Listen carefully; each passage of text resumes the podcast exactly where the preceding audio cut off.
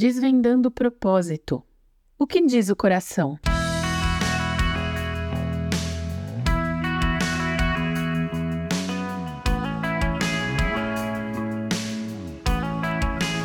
O coração humano é enganoso, como diz a palavra de Deus lá em Jeremias, capítulo 17, verso 9. Se você ouviu o primeiro episódio dessa série, deve se lembrar que eu falei que para encontrar o nosso propósito, não devemos olhar para dentro de nós, mas que é preciso buscar primeiramente a Deus. Porém, hoje eu quero fazer um contraponto, porque boa parte do esforço de desvendar o nosso propósito também está relacionado ao que diz o nosso coração. Quando eu disse para não olhar para dentro, foi no sentido de que a resposta não está em nós, e sim em Cristo em nós. Então, se estamos buscando conhecer mais de Deus e de Sua vontade, se estamos pedindo a Ele o entendimento sobre o nosso propósito, também precisamos aprender a ouvir o nosso coração, para o que ele bate mais forte. Essa pode ser uma importante sinalização da vontade de Deus para nós e, consequentemente, da realização do nosso propósito. Deus pode se manifestar de forma sobrenatural e assim lhe revelar o seu propósito?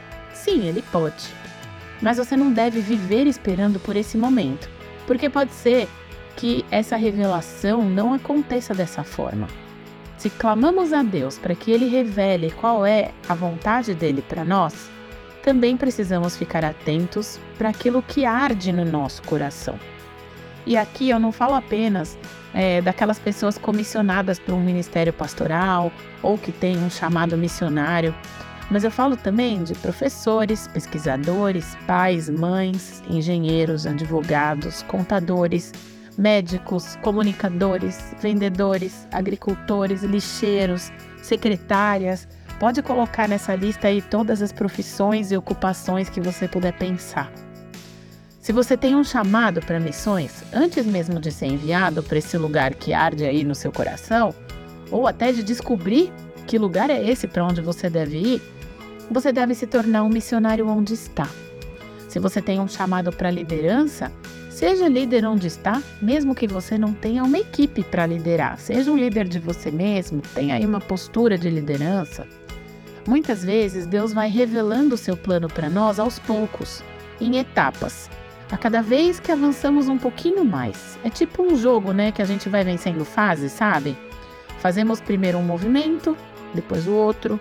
Aí nós temos uma visão diferente do cenário, um novo entendimento que nos permite fazer mais um movimento. Um exemplo disso é Abraão. Deus tinha planos incríveis para ele, mas foi contando tudo aos poucos. A primeira coisa que ele devia fazer era sair da sua casa, deixar sua família, e aí Abraão obedecia ao Senhor e o Senhor revelava a ele qual era o próximo passo. Deus guiou Abraão passo a passo até o cumprimento final do seu propósito. E às vezes é isso que Deus quer fazer com a gente também. Ao darmos o primeiro passo, submetendo os nossos sonhos, desejos, carreiras, recursos a Ele, vamos sendo guiados na descoberta e na realização do nosso propósito.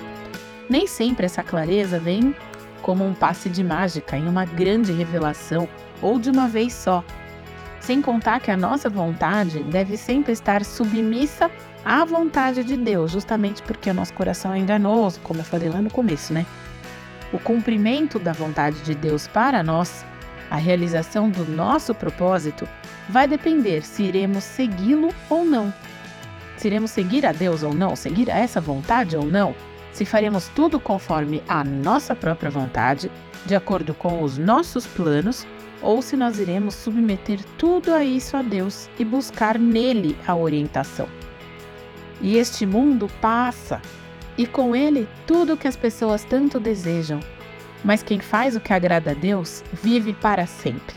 1 João 2,17 Nós não somos imortais mas cumprindo o plano e o desejo de Deus para nossa vida e realizando o nosso propósito conforme a vontade dele, nós deixaremos nessa terra um legado. E isso sim durará para sempre, durará muito mais do que a nossa vida. Que lindo isso, né?